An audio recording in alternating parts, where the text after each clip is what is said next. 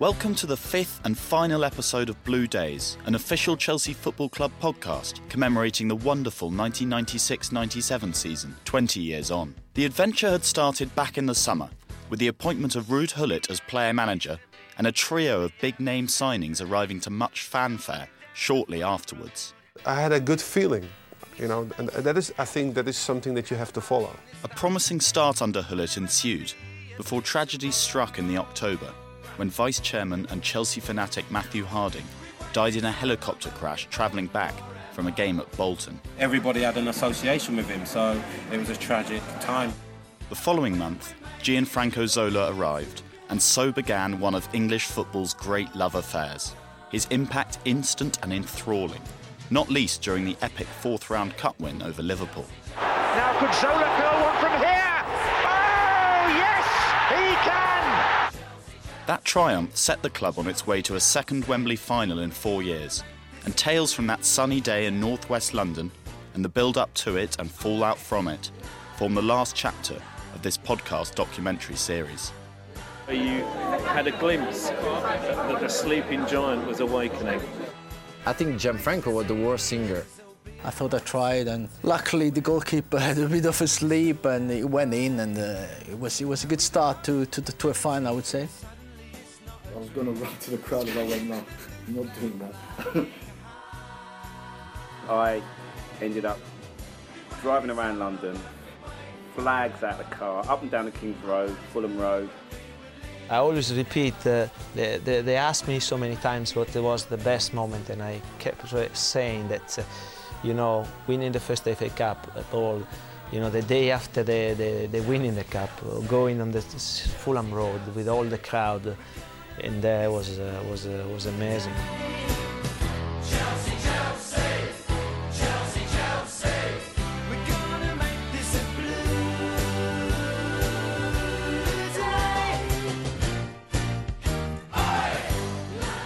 After the wonderful win over Liverpool, a further three FA Cup hurdles had to be overcome before Chelsea stepped out under Wembley's Twin Towers as one of that year's finalists. First up, an all Premiership tie against Leicester City. The Blues raced into a two goal lead at Filbert Street, courtesy of Roberto Di Matteo and Mark Hughes. But after the break, a worryingly familiar shortcoming, an inability to defend set pieces, was exposed. A header from Steve Walsh and an Eddie Newton own goal very late on levelled the scores and forced a Stamford Bridge replay that went right down to the wire and was eventually only decided by a highly controversial decision. Newton. Johnsen. Vialli. Johnsen going in again. Penalty for Chelsea. All earned by the enterprise of Erland Johnsen. Prior goes to him and as if to say Leicester believe that that was designed just to influence the referee and there's been a miscarriage of justice but a penalty it is and the Norwegian is the main man Well, we don't get a good view of that, but I've got great sympathy with Leicester. But it's not over yet. Kasey Keller's made some fine saves. He'll be looking for his goalkeeper to make another one now. Well, it can be decided by this penalty from Frank Leboeuf. He scores!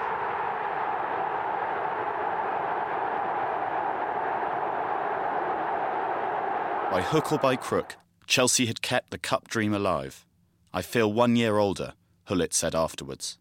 Things would be altogether more relaxing in the quarter-finals, as First Division Portsmouth, conquerors of Leeds United the round before, were brushed aside on the south coast. If anyone close to Mark Hughes, there isn't. Hughes! Well, he's done so much in the FA Cup down the years, and he's on the mark again here. Away goes Minto. Here's Zola. And Clarke! Can he follow it in? Well, it's put over by Wise. It's a question of whether it had crossed the line first and foremost. Clarke claiming it. Wise was on hand as well. The fact of the matter is that Chelsea lead Portsmouth thoroughly, deservedly too, by two goals to nil. Awful. Didn't deal with that. And uh, Mark Hughes is away. Di Matteo in space in the centre. Found by Hughes on for number three for Chelsea from Gianfranco Zola. There was the cool, composed counter-attack. and Chelsea will feel that they're into the last four of the FA Cup now. Ball back for Burton. A goal for Portsmouth, drilled in by Deon Burton. It's back pass. Oh, and Knight has kicked it straight to Dennis Wise, who waits for Mark Hughes coming on the right. Half just forced him wide, but Wise is in. Thank you very much. Chelsea back in full ascendancy. 4-1 they lead at Fratton Park. Joined in the semi finals by Wimbledon, Middlesbrough, and third tier Chesterfield, Chelsea were by now heavy favourites to win the competition. But of the three other teams, Wimbledon was the one the fans and players wanted least. The Crazy Gang's robust approach had long proven a thorn in Chelsea's side, not least in the fixture between the teams at Stamford Bridge earlier in the season, won 4 2 by Wimbledon. At Highbury, the venue chosen to host the semi final, Gullit decided to change tactics to deal with the South Londoners' threat. I knew that what they wanted was the, the, the strikers wanted to go always in, you know, in the channels. They were always going to the outside, heading the ball there, keeping the ball there, and then everybody was going forward, trying to get maybe uh, throw-ins or corner kicks. And uh, I, I, must say, Joe Kinnear, he did it very well because everybody was underestimating Wimbledon. But Wimbledon was a well-organized machine.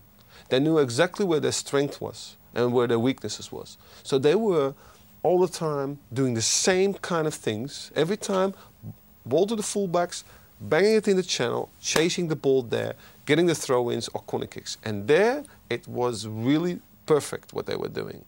So Gullit switched from a back three to a back four, with a midfield diamond in front of them. It was only the second time in two years Chelsea had lined up in such a formation. Gullit had a few mind games up his sleeve, too.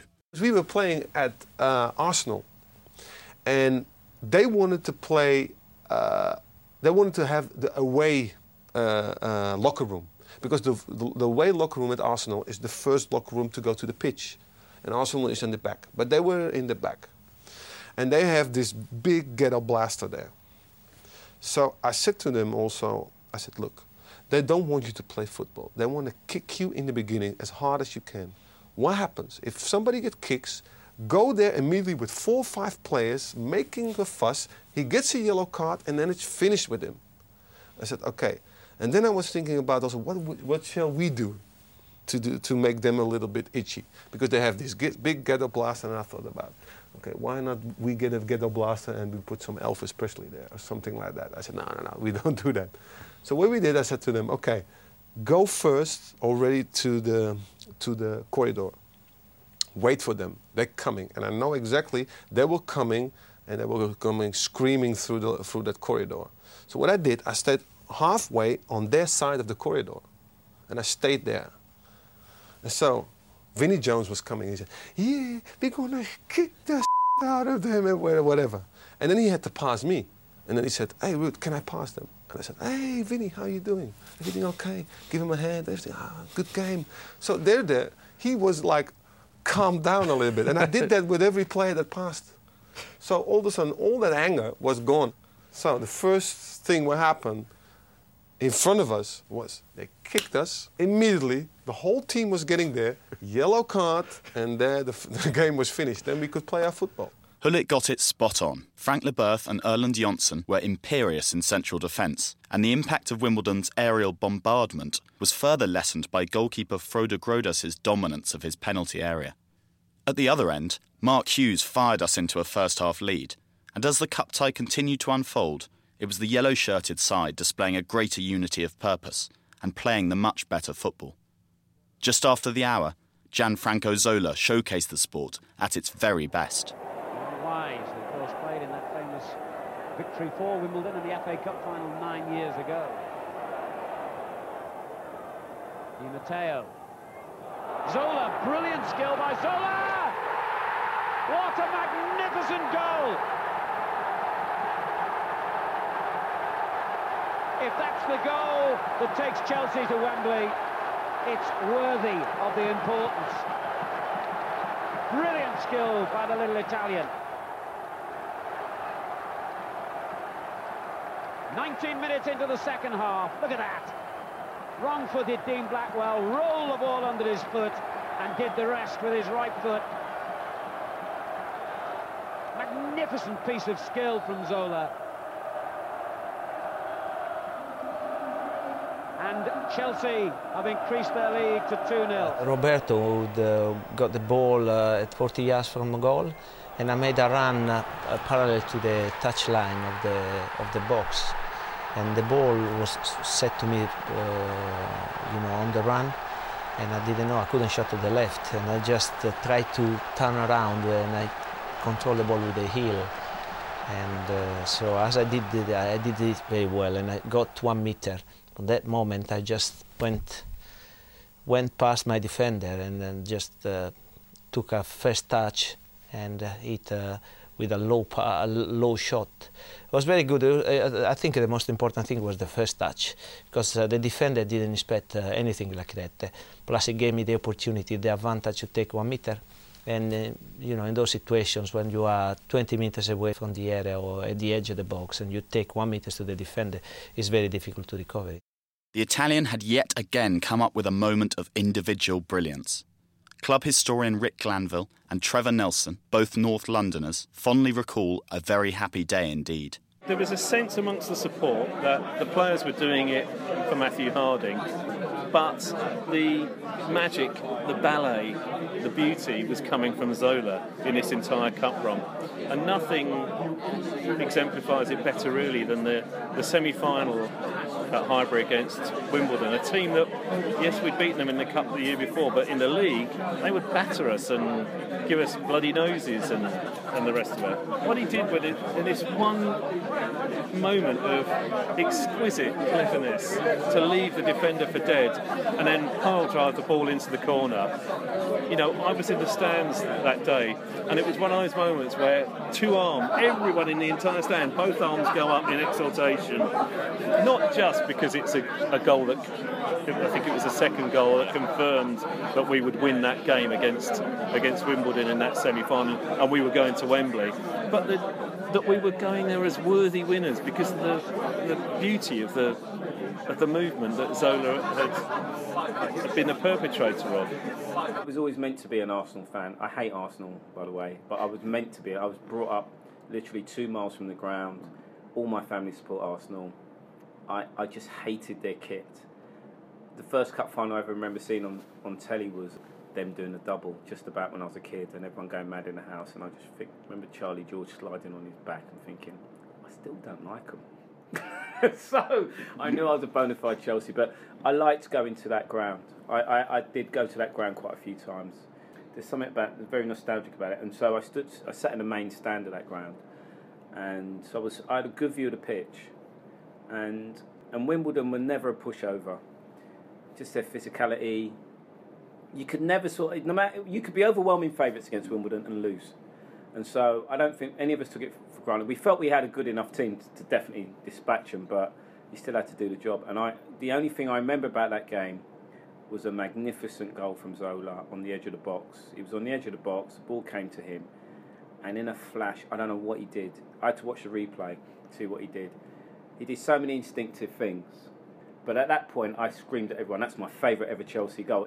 Hughes, in front of the clock end and many thousands of delirious Chelsea fans, wrapped up the victory late on. The party could begin.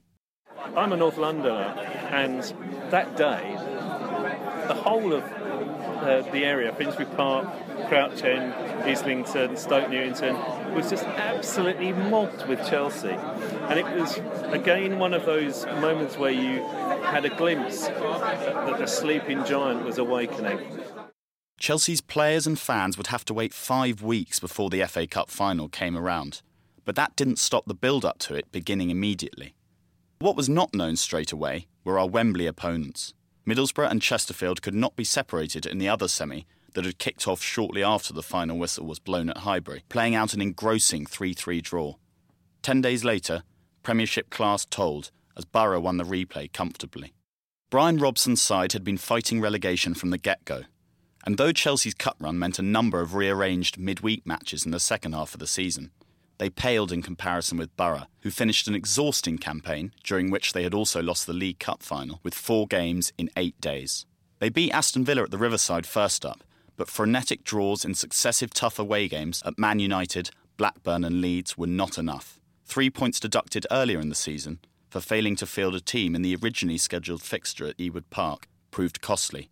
Middlesbrough were relegated by two points. Despite Gullit admitting that everyone was finding it hard to focus on the Premiership fixtures because they are choosing the suits and making the record, Chelsea took 10 points from the last available 12 on offer to end up sixth. It was a respectable position, but not enough for European football.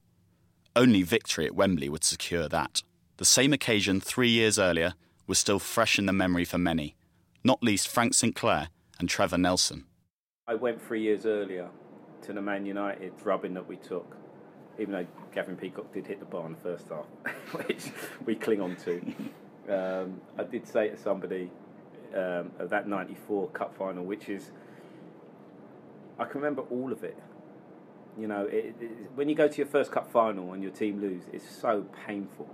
And I remember standing at, at the cup final in '94 and thinking, I remember prodding my mate, and we were quite emotional because certain songs came on that you only ever saw on telly. And the cup final was such a big deal.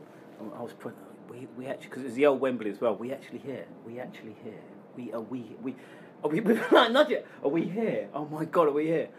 And the first half, someone asked me about this, um, and, and, I said, actually, I said it to my ex missus, which was a horrible thing to say. She was laughing at me when I came home, and I had to explain to her that the first half, because she laughed at me, she didn't get football. I came home, flags, everything, autographed T-shirt. I had the whole team's autograph on my shirt. It was pouring with rain. Everything was gone, and um, she was laughing. Oh, four 0 ha! She didn't realise what football meant to me, and I said to her, "Okay, can I just say the first 45 minutes of that game were the best 45 minutes of my life." At the 15 minutes half time when we were just singing because we were happy it was nil nil and we weren't losing, that makes 60 minutes. Then we let in four goals in the second half, which was agony, but it's still better than any 45 minutes I've ever spent with you. she never, ever criticised Chelsea again. I said it tongue in cheek, of course, but it was, it was, it was tough to take. Me and obviously Eddie Newton as well, very close friends, you know, growing up at Chelsea together. Um, both suffered the, the painful uh, 94 Cup final. So for us both to be still at the football club and still in and around playing in the team and, and being involved in this cup run, it, it just gave us that extra bit of determination to get there. And, um, you know, I remember even when we got to the final, I was happy that we got to the final when we won the semi-final against Wimbledon at, at, at Highbury. But I still had a sense of not achieving anything yet because there was still something for me personally to, to put right. Before all that, there were some traditional cup final rituals to fulfill. The responsibility for ensuring the players look sharp on the big day fell to Yves Saint Laurent, who provided the suits to be worn at Wembley. A cup final song, still a convention in those days, was required too. Several bids were made to supply it, but Blue Day a catchy number written by East Stand season ticket holder Mike Connaris that perfectly soundtracked the life of a Chelsea fan, was chosen. Another regular at the bridge, Suggs, of Madness fame, supplied most of the vocals.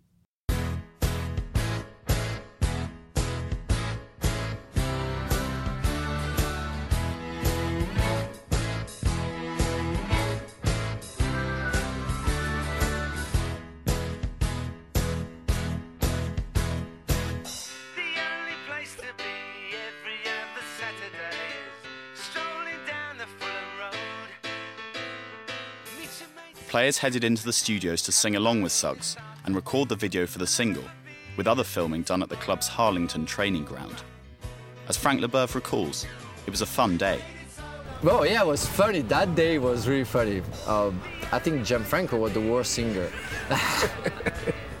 he was the best player, but the worst singer. Blue Day went down well and entered the charts at 26, rising to 22 after the final. Top of the Pops the legendary music chart television programme, invited Suggs, Gullit, and the players on for a special live performance, but somewhat understandably, the boss declined the offer. Further distractions were not needed, and there were already plenty. Over the course of the season, Chelsea had become one of the most talked about and written about clubs. Demands for interviews, presentations, and public appearances had soared, and they only escalated further in the week leading up to the Wembley final, as Dan Petrescu remembers. It was like a dream all the week before the final. The, I mean, the preparation, the fun. I remember even now how uh, people come to watch training. It was different than normal game. It was totally different. And even uh, you know, for me, I didn't realize how big is that match. Maybe it was better for me because I didn't have too much pressure and stress. 48 hours before the big day, 120 journalists and camera crew turned up at the open day at Harlington, with the cost of exclusive interviews with players starting at £12,000. The money raised was split between a charity pool and the players. Gullit and his players also conducted press conferences in front of the assembled media, including Wise, Leboeuf, Petrescu, Clarke, Vialli, Hughes, and Zola. Now it's, uh, it's another another game, very very important um, for Chelsea for me, uh, because this is a special game. You can you can feel you can feel the crowd uh, everywhere you go you you you go, uh, speaking talking about this game, and uh, you, so it's it's you you can feel like special uh, atmosphere. Like. I've been fortunate to play at clubs that are, are reasonably successful, and I've got good players, as I mentioned before. And uh, if you've got good players around you, uh, you've got half a chance of being involved uh, when they when they're dishing the trophies out at the end of the year. Um, hopefully, I'll to get another win, winner's medal. It's going to be very difficult, but that's what we're all aiming for here. Of course, I would like to play, but uh, if uh, to play means that uh, Chelsea is losing, of course, I, I'd prefer to be on the bench all the matches, all the match. And of course, I hope, as I said yesterday, that Gianfranco or Sparky they can score a hat trick, and then uh, five minutes before the, the end of the match, uh, the manager can uh, make them come off the pitch for a standing ovation, and I can come in for five minutes at least. It's a different side. Uh, it, it, wouldn't be too unfair on the, the lads that played in the last round to say that this side has probably got a lot more quality. And I think the last final we were in hoping to win it, and I think the expectations are just a little bit higher this time. Yeah, it's something new for me playing the, the cup final in England. I play in Romania, but it's totally different. It's not so many expectations. Also in Italy, they are not worried about the cup final. They don't. They are not interested in the Italian Cup. They are interested more in the Championship. But in England, I, th- I think uh, it's very important if you cup. And uh, I saw this this week where it's uh, maybe one of the busy week, busiest week in my life. You know, I think when you arrive, when you sign, you have to say you want to win everything. Did you believe it? yeah, sure, sure. Because you're you're a football player, you have to play to win something. Yeah. no, but I tell I tell the truth. You know, I don't want to be a liar. I, I signed for I signed for a club. I want to win something. I was so sad because I signed for Strasbourg. I played five years. I didn't win anything, and I thought I did my I did my job, but I could win something, and I was so disappointed when I left uh, Strasbourg. But uh, for Chelsea, I think we have the the players to win uh, a lot of things uh, for the next uh, four four years, and uh, we have to win the final and maybe the Cup Winners' Cup next season. It's been a long time, 26 years since we've won anything, and if we can get over this first hurdle, I think we can just go on to better and better things, but it's it's going to be a difficult hurdle. I think that our, our season is already has been already a good season, despite what happens uh, Saturday. I am very happy about the way we are we have played football, and uh, we can only go forward. So uh, I'm quite happy with, with with the whole season. On the training pitch, Gullit had injury concerns. A month before the final, the absentee list read as follows. Grodas, Johnsen, Clarke, Minto, Wise, Newton, Hughes, Hitchcock, Gullit himself, Kharine, Lee, Duberry. By the week of the final, doubts remained over three crucial players. Steve Clarke had problems with his back, Zola with his hamstring and thigh, and perhaps most worryingly, Dennis Wise had torn a stomach muscle and couldn't train. I knew that it needed an operation, but I had some painkillers and it was fine, the captain later admitted. Two of Borough's best were also doubts. Fabrizio Ravanelli, Gianluca Vialli's old partner in crime at Juventus, had trouble with his hamstring, while the fitness of Brazilian maestro Juninho had been questioned following the Teessiders' punishing end to the season. But both would be fit to start the game, and Gullit too was eventually able to select his best 11. He announced his lineup at a meeting at 12:15 p.m. on the day of the game, shortly before the coach left the team hotel for Wembley. In goal, Grodas, a back four of Sinclair, Leboeuf, Clarke, and Minto. In midfield, Petrescu, Newton, Wise, and Di Matteo, and up front, Hughes and Zola. On the bench were Hitchcock, Vialli, and Myers. The latter had man marked Zola in training the Thursday before, and proven to Gullit he could do the same job on Juninho if the situation required it. The decision spelled heartbreak for long standing players Craig Burley and Erland Johnsen. They would never play for Chelsea again.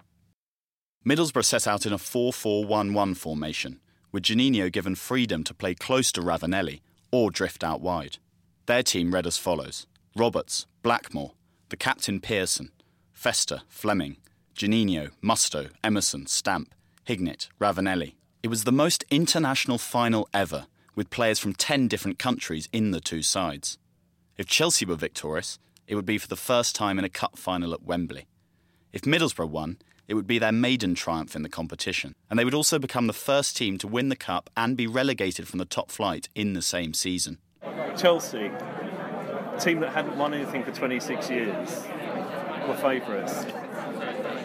That was an unusual situation for us to be in. Borough were relegated. They'd already lost a League Cup final the same season. We were better than them, but they did have a couple of players who were a real danger. Ravanelli could really turn it on. Uh, Juninho was a fantastic player. The Chelsea fans descended on northwest London in their thousands for what was being dubbed Matthew's Final, in memory of Matthew Harding, who was not there to see his beloved Blues on the biggest domestic stage of all. The Chelsea fans on Wembley Way were in buoyant mood.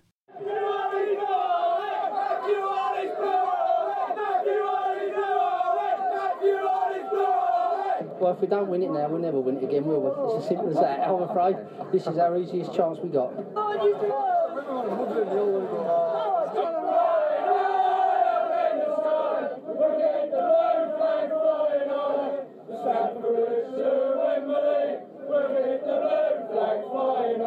We was here in 94, I was here in 67, I was at Old Trafford in 70 and here in 70. We've had a long time, you know. It'd be lovely to win here. Stoke as well, you know, in between. Uh, we, we're the sleeping giant, but we're stirring now, you can be sure of that. There's only one one.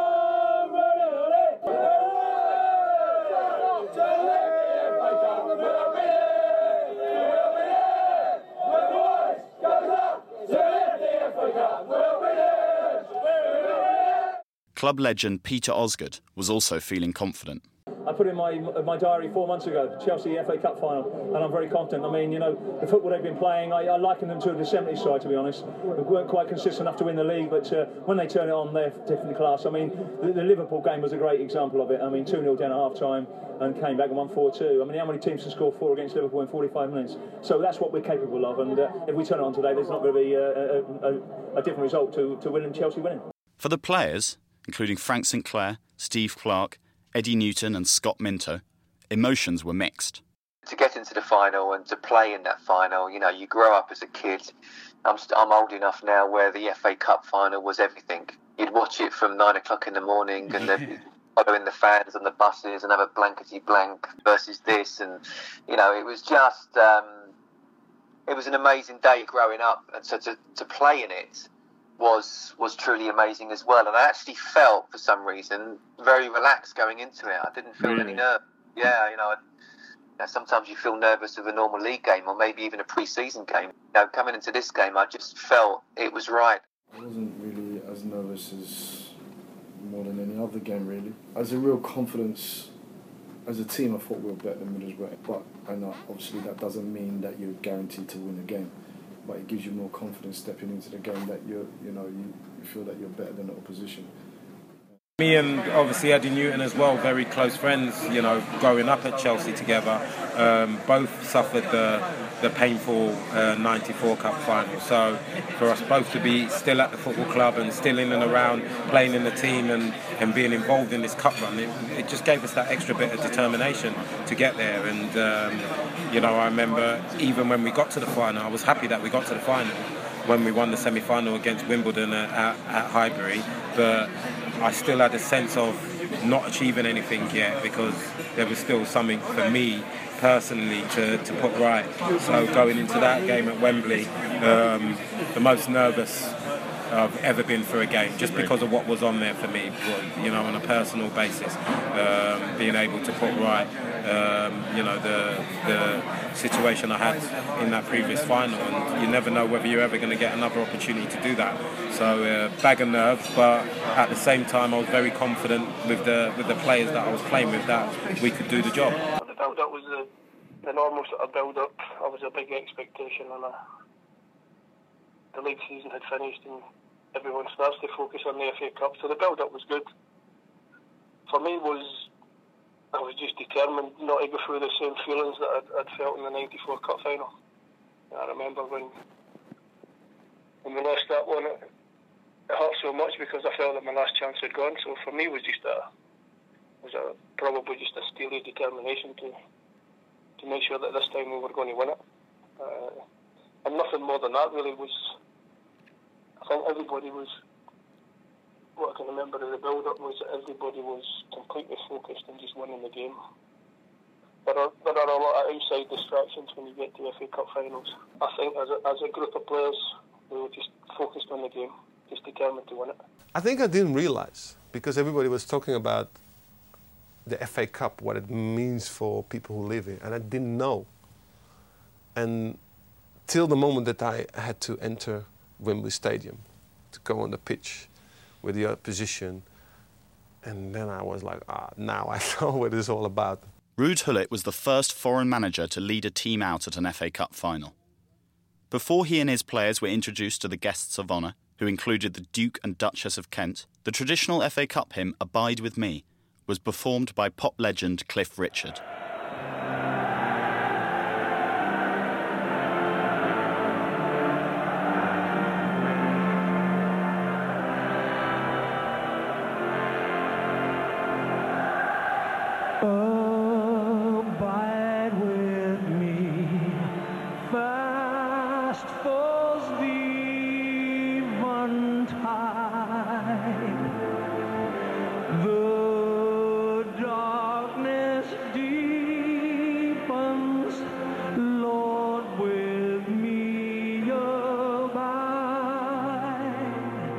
After what had felt like an eternity, and in front of 80,000 people at Wembley and a worldwide TV audience of 400 million, it was finally time for the action to begin.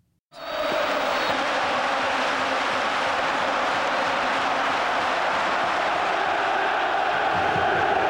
immediately it's clear that Curtis Fleming is playing on the left side for Middlesbrough, at left back, and Clayton Blackmore seems to have started on the right.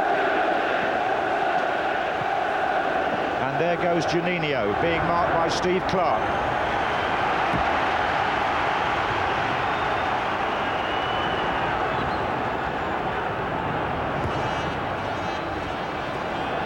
Robbie Mustoe battling with Dennis Wise. Now the first sign of Chelsea on the attack with Di Matteo. I think I was one of the few Chelsea players to touch the ball before he actually scored. So I, I was just I was playing central defender. So just standing in the middle of the pitch watching Roberto run forward. I remember we was playing out. We, we just played out from the back, and the, ball went to Robbie, and Robbie started driving with the ball, and I was behind him. Hughesy was, I think he was slightly to the left, but in front of him. Wisey was to my right there. Never in the plans was for Robbie to, to run with the ball for 30 yards. I was playing it right back at the time, and I remember going on a run because we, we obviously broke play and had an opportunity to counter attack him. And I went steaming down the right hand side, screaming my head off because I thought I was in. And Robbie just kept travelling with the ball and travelling with the ball, and I'm running near enough alongside him, but wider, and just screaming for him to put me in so that I could deliver a cross, which I thought was a dangerous situation. And he hit the ball, and it stopped me in my tracks, thinking, what is he doing, shooting from there? And when he hit it, I, to be honest, I thought he was too far out, and the goalkeeper should have saved it. As he was running, he picked his head up, and we all saw what he was going to do, and we all turned, we all shouted at the same time, "No," because we knew he was going to shoot. And we go, "No!" So, you know, like we thought, like a stupid distance to shoot. We shooting from there for, and like he just caught the keeper off guard. I remember getting getting to my seat and literally as I sat my ass down, before I, my ass could touch the seat, Di Matteo burst through. And you know, like when you're sort of sitting and standing, and so you're about to sit, you stand back up. Nah, he's too far out. I said, he, he- he's too far out. Now the first sign of Chelsea on the attack with Di Matteo. Oh, and a good run up front by Hughes, and Di Matteo shoots! Oh, what about this? What about this? It's possibly the quickest ever goal in a Wembley Cup final. It's Roberto Di Matteo inside 45 seconds. I just I, I, I took a, a, a shot. Uh, I thought I tried, and luckily the goalkeeper had a bit of a sleep, and it went in, and uh, it was it was a good start to to, to a final. I would say it was okay. It wasn't like the most wonderful goal, but it was okay. It was good, important. You know, always in the final, it's obviously it's it's very important, and uh, I think we we were all happy with it. Because he would have got hammered if he, if he had missed. You know, what are you doing? Calm down, just play. and then we just went bananas. He went off. He, I just remember him going off mad. He just ran off as quick as I've ever seen him run. And, uh, and like we chased him down and grabbed him and like when you celebrate, I, I just remember to I, I remember holding everybody together and saying, "Don't go." I'm blowing. I need, I need 30 seconds. Hold on. just chasing. That was just chasing Robbie. And you see it go in the roof of the net, and I couldn't believe it. I think I chased him for half the pitch, trying to catch him from the other side of the pitch to the other, where he ended up by the uh, by the dugout side. And um, it was an unbelievable start, but it settled the team down massively because the pressure was on us. We were favourites going into the game to win it, so it settled the team down. The club's fitness coach, Adi Maffei, probably wasn't the only person in the ground who missed the goal, but his reasons for doing so were probably a bit different to most. I remember I'd come out to the, to the dugout and Hughesy, Mark Hughes had said to me, "You've got any socks?" And I ran back to the dressing room to get the socks. And by the time I ran back, well, I was running up the tunnel when Di Matteo scored. I was running round the field and they were all, the whole place was going mad. And I was like, oh no, we've scored right at the beginning. Oh no, we've got the whole game to go. Oh. And then I got back to the, my seat in the dugout and saw the rest of the game and we just, you know, the rest is history. He had scored goals like that before, and when it hit the back of the net, the place went mad, and it was it just relaxed everybody. And I don't remember the rest of the game. I just remember chatting away, feeling really comfortable, thinking they would never ever score. It was like a dream, you know, the goal from Roberto after 43 seconds. I mean, uh, when, I, when I showed to my friends the game, I say, okay, let's see only one minute. He say, why do you want to show me only one minute? Because he say, you have everything in one minute. Come on. you have the end. You, we come in, we start, we score, you have the crowd, so it's okay. It's, it's, it's enough. It did take your breath away. It was astonishing. It settled everyone's nerves. We completely outnumbered the Boro fans in the stadium anyway. And it was almost, it was a beautiful sunny day, very warm. And when that goal went in, the confidence amongst the fans, the confidence in the players was just almost overwhelming. It just really felt like a moment of deliverance. Martin Tyler was on commentary duty at Wembley that day. When he casts his mind back 20 years, there's one memory in particular that stands out. Roberto Di Matteo has, hopefully still has, a sister who I believe was blind, is blind, and it was quite a lot of publicity on that before the game. And my thought when he scored was less about the 42 seconds, was I hope somebody has told his sister what a wonderful moment for the family. And I was really quite emotional about it because you know, it, it, footballers are human beings. They have the same highs and lows in their family life like everybody else does. They're not robots. They're not inured to um, the the difficulties that we all go through in our lives. Um, and for that to happen so early, I, I was sort of would have been more prepared for it. I think if it had happened within the game, like his goal against um, Villa in the in the cup final to come. Um, uh, that I was really almost lump in the throat, lost for quite how to put it into the right kind of because it was a record goal in the, in the sense of the timing, but that struck me more than that. Um, you know that that's that's my recollection of it, and that we expected Chelsea to win, but we didn't expect that. I think when I say about Robbie's goal, um, it was because of the family background. Uh, I wasn't really. Re- I, I, wanted that was something I, I, I was very moved by before the game, and so I wanted at some point in the commentary to be able to bring it in. It felt the right thing to say. I'm not sure whether my bosses would have said the same thing, but I'm I, I am quite a sort of romantic about my football and about the people who play it because they're they're wonderful guys. The game is a is such a an amazing amalgam of individuals and team ethics and and the people that play it have to have all those qualities. They can't just be team players or just be individual players. I just thought it was amazing that there was a, a blind lady in that stadium, probably not the only one, but probably the only one connected with one of the teams, and that her brother, in 42 seconds, had virtually won the cup for Chelsea. Three years earlier, when the cup final against Man United was goalless, a dipping Gavin Peacock strike from outside the box thudded against the crossbar and bounced out. But this time, at the very same eastern end of Wembley Stadium, Di Matteo's effort kissed the underside of the bar and dipped into the net. It heightened the belief that this was Chelsea's year. There was still work to be done, though. Newton remembers Wise rallying the troops, reminding them at least 90 minutes more football had to be played before anyone could get their hands on the cup.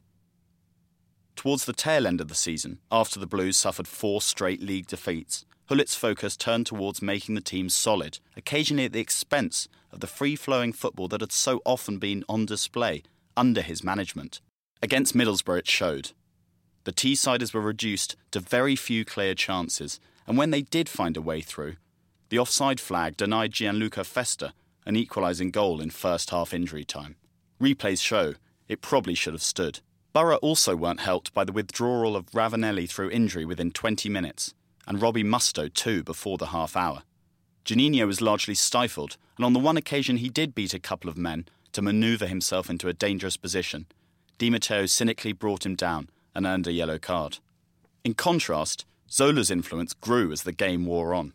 One run and shot nearly produced a second goal, and then, with seven minutes remaining, he produced a final moment of magic to cap off a glorious first season in England.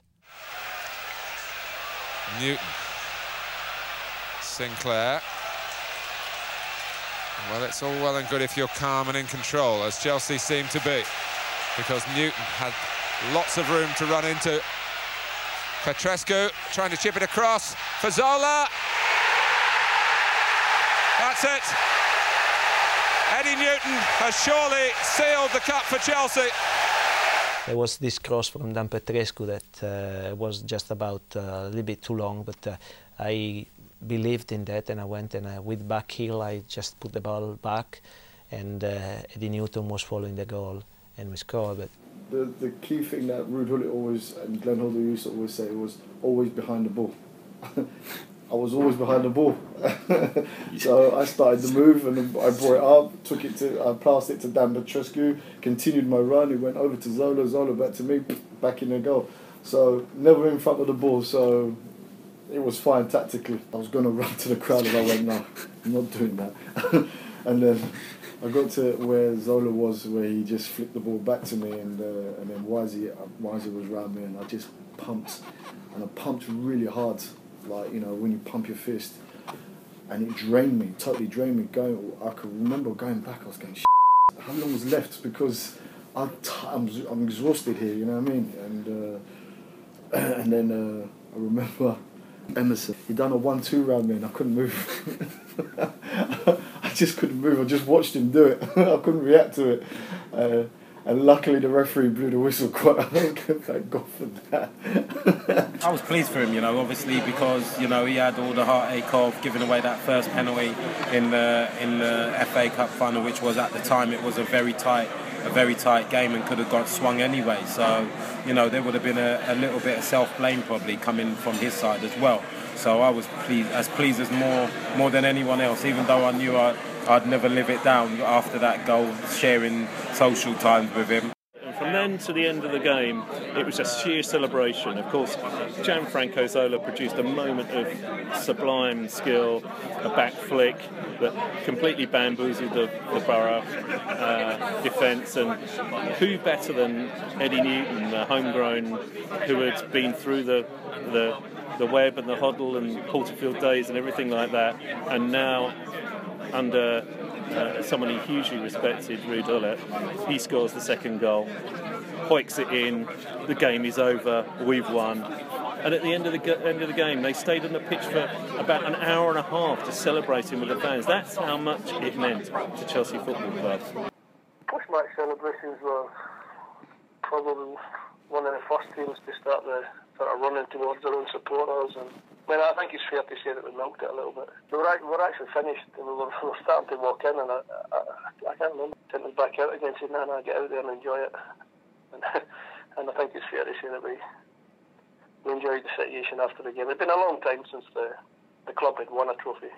Our club had won a major trophy, so it was, I think it was important for us to spend that time with the supporters and everyone just to enjoy it, remember the feeling, and and try and do it again as quickly as possible. It was remarkable. You know, we, we must have stayed out there for close on to an hour, hour and a half after the game. The, the fans stayed behind, and you had the sense of the sleeping giant had been woken.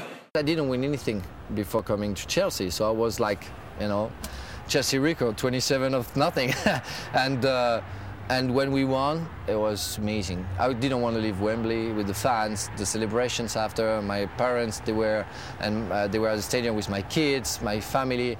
It was amazing. It was really, really amazing. That was uh, fantastic, especially for me coming to England, playing at Wembley, winning the FA Cup was uh, very, very important. And uh, in that moment, I start to to love the club more and more because. Uh, I have uh, this special feeling with the club. Captain Dennis Wise remembers an unlikely guest joining them for the celebrations. It was quite funny because when we'd won the cup, there was a photo of us, of us all with a cup, and there was a kid on the corner. no one knew who the kid was. Um, and I brought him in from the crowd and to take him round and let him enjoy the atmosphere, take him in the dressing room after, and uh, he'll never forget it. The kids will never forget it. Okay, we won a couple of trophies at the time, and but them them couple of kids will never ever forget those days. And uh, I remember um, Gwyn coming in after the game and saying, um, "His dad's outside." I said, "I'll leave his dad outside for a little while. Let's let him enjoy it."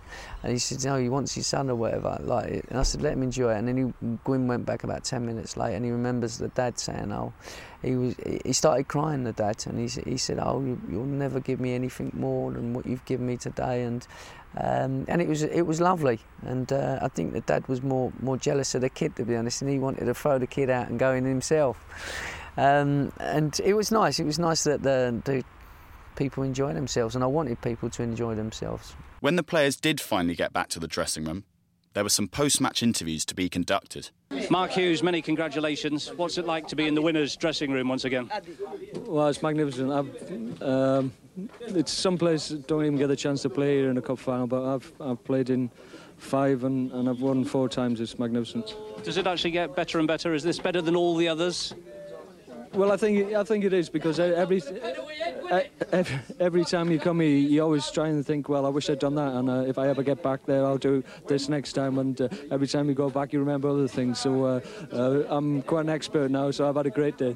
Fabulous start, wasn't it? Yeah, absolutely. Yeah, it was a great strike by Robbie. I don't think I'd even had a touch up to that stage, but uh, we played some good stuff first half. Um, they, they made it a little bit difficult for us second half, but uh, we always looked like we might catch him on the break, and uh, it was a great day. Do you actually think it was quite an easy victory in the end? Not particularly, no, no. It might have looked like that, but um, no, uh, we we played some good stuff. We passed it well, um, and they had to change their formation. Uh, and maybe took a little bit away from them as attacking force, but. Uh, um, it's a, it's a shame for Middlesbrough. They've, they've had a difficult season, uh, been involved in all the cup finals and that, but um, they'll be back. That's one of the penalties of being a reporter on Cup Final Day. Dennis Wise, many congratulations. Thank you. Thank you very much. Uh, thoroughly enjoying it at the moment, and I think that's what we've got to do. Uh, are you surprised that it went so well for you? Because it was a fantastic start, wasn't it? Yeah, that's what just what we needed. We were favourites, and when you're favourites, you need an early goal, and we got an early goal. Magnificent strike by Roberto. And we just went on from there. I didn't think they really looked like scoring, but uh, we carried on and we closed rank, and then we nicked another one. Is this actually better than when you beat Liverpool? Ah, it's a lot better. I've been waiting a long time for to win something with this club. You know, they've waited 26 years, and uh, my, aim, my ambition in life was to, uh, when I joined here, was to win something, a major trophy, and uh, we've won one at last. What does it mean now to be in Europe for you in the team? Uh, for me, that's mean a lot of a lot of things because in France, you know, if you play Europe, it's uh, because you're a big team. I don't think in England is the same. England is better to win the championship and or to win the cup. It's um, more important uh, than uh, to play the Europe. I'm not sure, but I believe it. Enjoy your evening. You're going to have quite a celebration, aren't you? don't worry about that. Yeah, yeah, it will be a very long, very long night, and I think a very long, very long week. The future for Chelsea Football Club now seems very rosy. I think, uh, yeah, uh, this cup nobody can take us uh, take it away from us. So this is going to be already in history today, you know. And uh, yeah, I'm very proud of the of the of the boys. They played real good football. And I think it was also great to see our staff, medical staff, uh, uh, Colin Hutchinson, who did perfect work for me to get the players and uh, of course Mr. Bates that uh, done a lot of lot of good work, you know. And of course we don't have to forget Mr. Harding that tragically died this year. But I think that he spiritual he was with us. Eddie Newton, uh, what's your reaction? You've got the medal in your hand. Yeah, very delighted, obviously. Uh, it's just, uh, it's just uh, class to get a winner's medal. And, and the goal as well? Goal, definitely. The winner's goal. Can't beat that. It's priceless. Dream come true, isn't it? Because when we spoke in the week, you didn't even know whether you were really going to play, and now you've scored the, the all-important second goal. Yeah, of course. Uh, it's just beautiful. Put some moments away as well from the last FA Cup final. And uh, can't do no better than scoring. The celebrations are really going to start in the dressing room here now. Certainly am. Certainly am. I'm just going to start spraying a few boys, you know. okay, we're going to take cover. Thanks very much. Well done. Bye. Roberto Di Matteo was named the man of the match. Your father was here doing commentary for your sister, who no longer has sight. That must have been quite an emotional afternoon for both of them. Yes, I think so, yeah. I think uh, he has explained to my sister how I scored, and I'm very pleased that they are here because they have given me uh, energy and power and peace for the last week.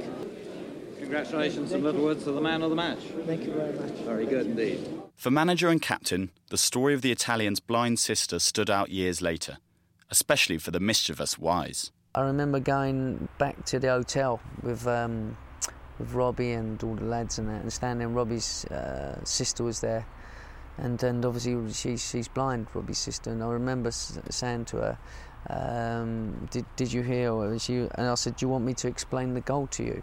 like that.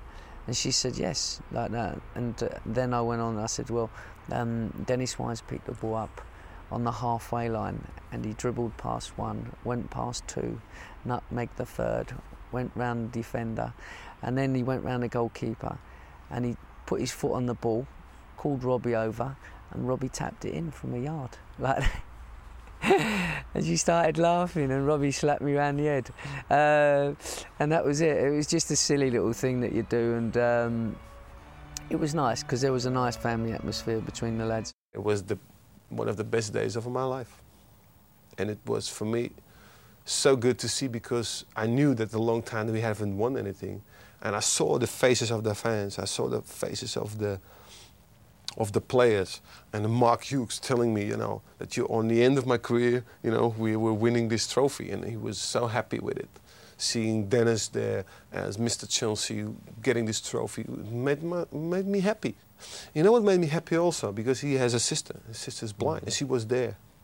And she was like, you know, was, was exciting about it. And so I saw her later on also. I said, how, how was it that your brother scored a goal like that? And she was like, you know, she was like, in ecstasy almost. You know, she was so happy for her for her brother. So that was the, these are the moments that made me the happiest. The Waldorf Hotel in Aldwych was the venue for the night's festivities.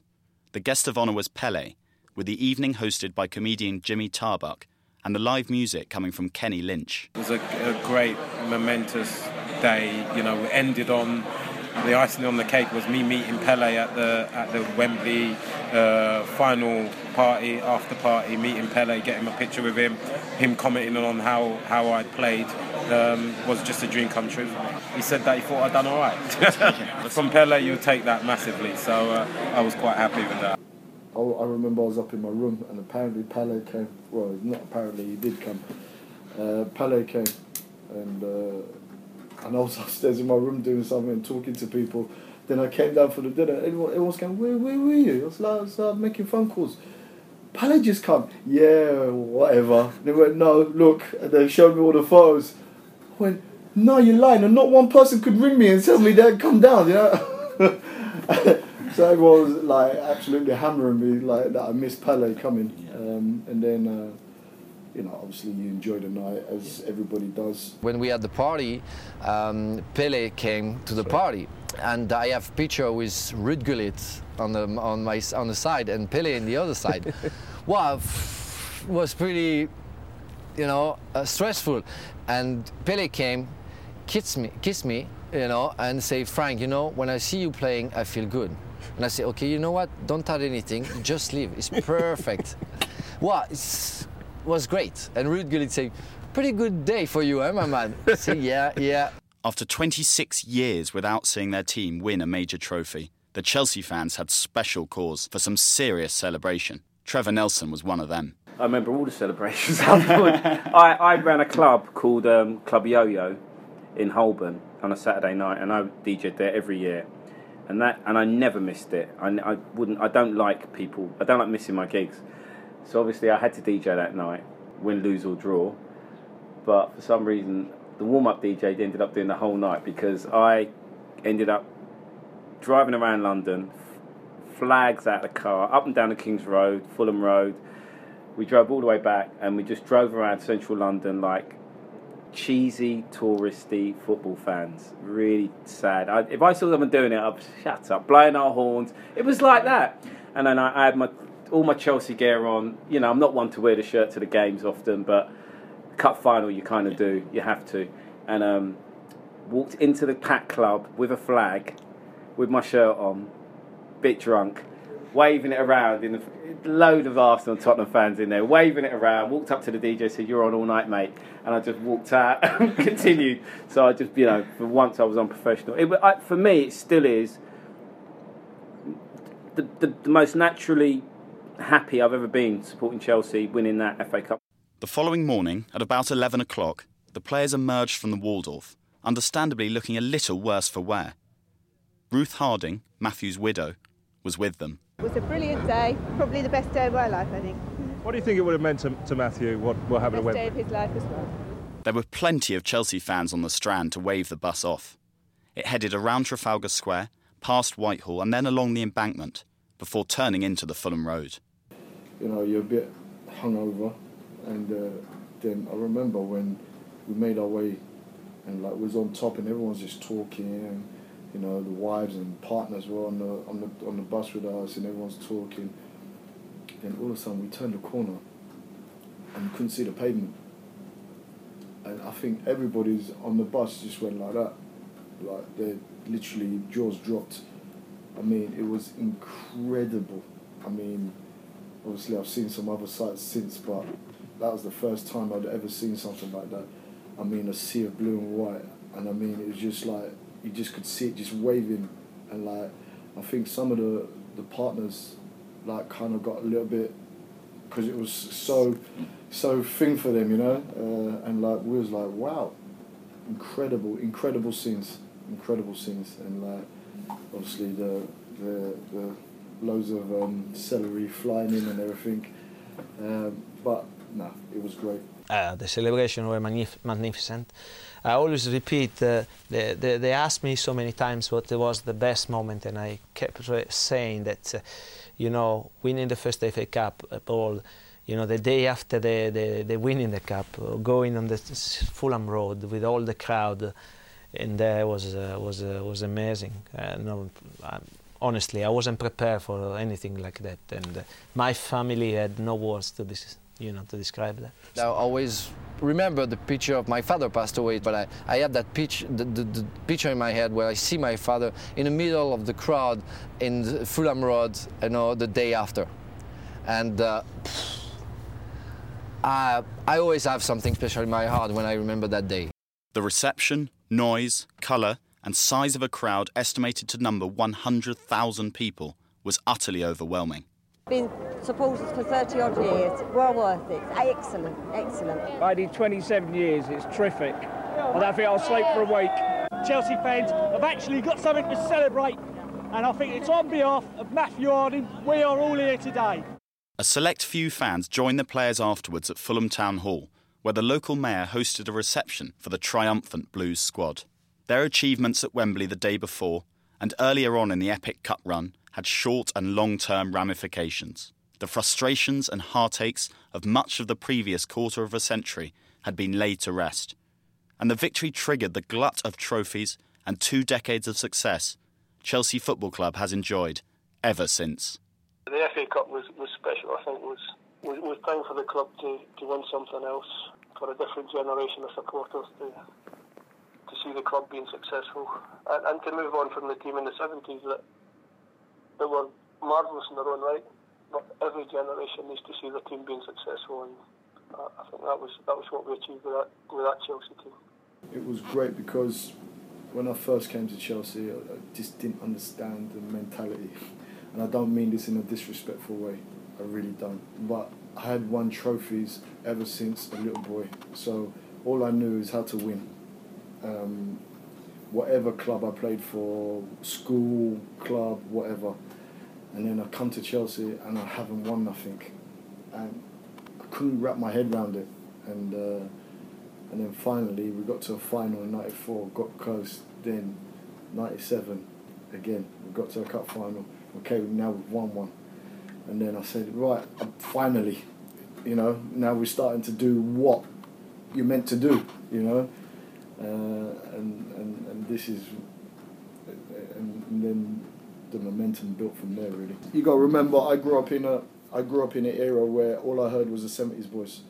Uh, and, and fair play. Uh, they they deserve their props. They they done some good stuff, you know, and, and they deserve their props. But you know, when you're playing and all you can hear is about oh, the seventies, the seventies, the boys in the seventies. You know, we finally broke the hoodoo and just said, no, hey yo, we've won a cup now. You know what I mean? And then like, then we won another one. Then we won another one, and uh, we pushed on and pushed on and pushed on. It was good just that we broke the hoodoo uh, of the seventies boys and saying that actually our era produced, you know what I mean? And it wasn't a forgotten era. It's not just about the individuals that everyone liked, it was a team that won things. So it was great. And this was, if you like, when New Chelsea was stamped on the club. That moment, that proud moment of seeing the first black manager to lift the FA Cup, to see someone who led the team with such dignity, to see players with such great skill and virtuosity and organisation and uh, and everything else. A proper, proper team. Not someone punching above their weight, but real contenders. And I think that's where you can say Chelsea arrived. You tend to think of Chelsea as they are now only from Jose Mourinho arrival in 2004. That would be wrong and the years between so 96 at the start of this season and the, the, eight years were, were full of signs and trophies. It was the old musical gag, variety theatres around the world, you know, that there was only the death, taxes, and that Chelsea would let you down were the three certainties in life, you know. Well, this Chelsea weren't going to let anybody down, and that's continued uh, to the amazing football institution that they've become. Blue Days is a Chelsea Football Club production, written and narrated by Rupert Kane and co produced by Stephen King and Rupert Kane.